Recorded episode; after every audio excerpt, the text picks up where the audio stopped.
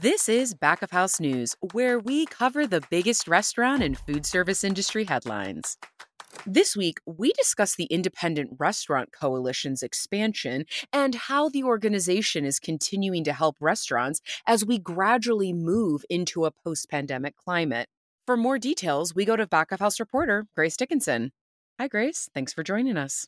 Hi, Claudia. Happy to be here. So, I want to start this conversation off by just establishing who exactly the Restaurant Coalition is. Right. So, also known as the IRC, this is an organization that formed at the outset of the pandemic. Mm-hmm. It's a grassroots organization made up entirely of chefs and independent operators. And they really began with just a single mission to save independent restaurants and bars affected by the pandemic.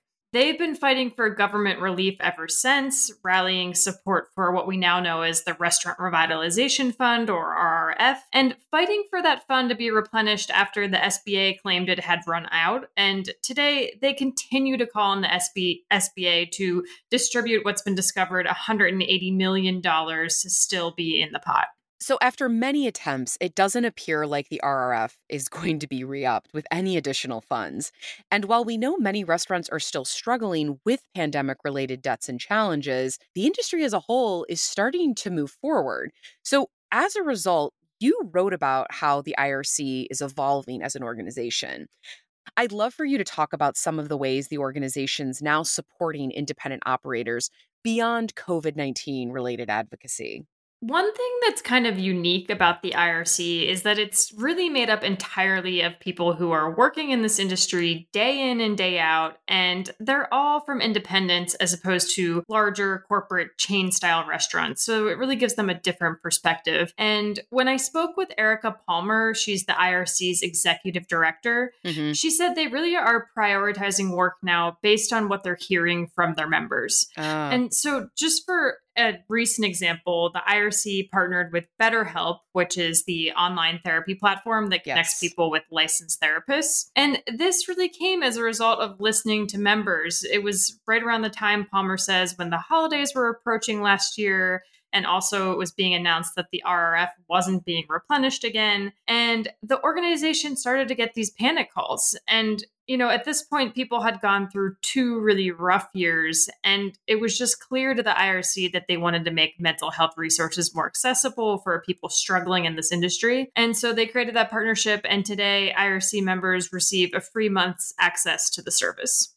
So, this is just part of the push across the entire industry right now to start normalizing these conversations around mental health, which I think is so important. And I feel like that partnership in general was a really good thing for them. Mm-hmm. I've also read that the IRC is providing operational support for restaurant operators. So, can you give us a little bit of an idea of what that support system looks like? The organization offers what they call peer to peer support, and currently there's no formal structure around this, but operators can just simply reach out through the organization's website. They have a general contact form, and you can write in with questions, and it's really meant to help operators in times where they might feel stuck. So, for example, Polmar had told me that someone connected with the IRC because they were confused about the employee retention credit, and IRC was able to point them to videos in their online video library and then also connect this person with a restaurant owner who did their own books and can kind of walk them through the process.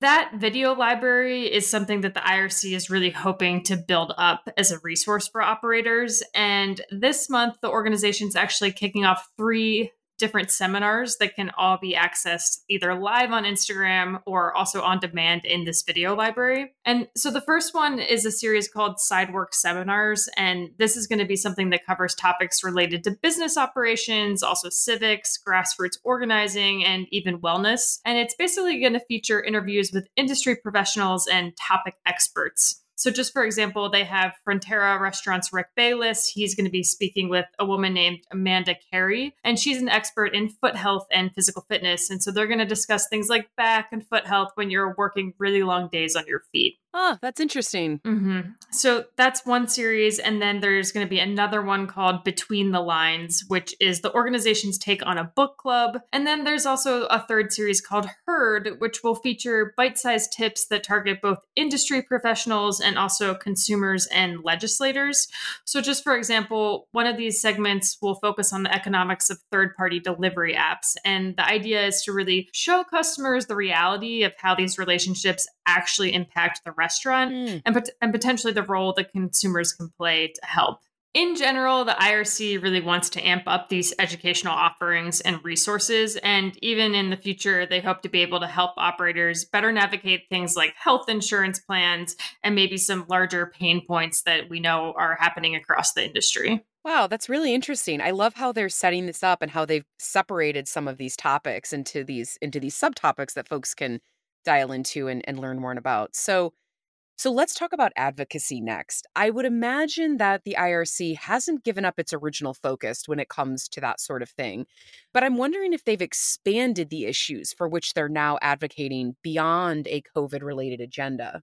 That's a good question. And even as the IRC grows its resources for operators, they say advocacy remains their top agenda. And so in the eh, recent months, the lobbying efforts have really expanded to include addressing issues like credit card fee disparities, which we know have more than doubled in the last decade.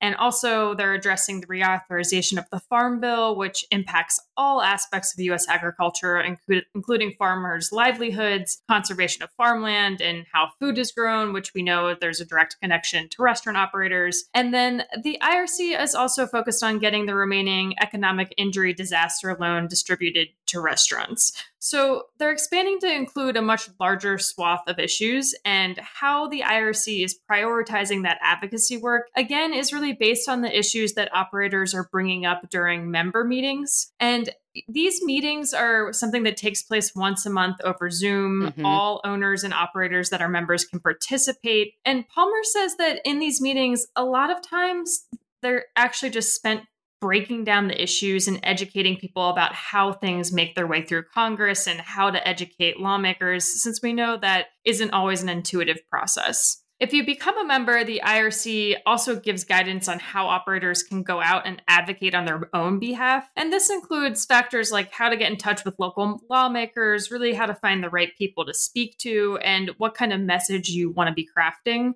As Polmar points out, it's really crucial that lawmakers hear directly from operators so they can better understand the actual struggles this industry is facing. And if we've learned anything over the pandemic, it's that, again, these lawmakers and Congress really need to hear directly from the people working in this industry. Mm-hmm.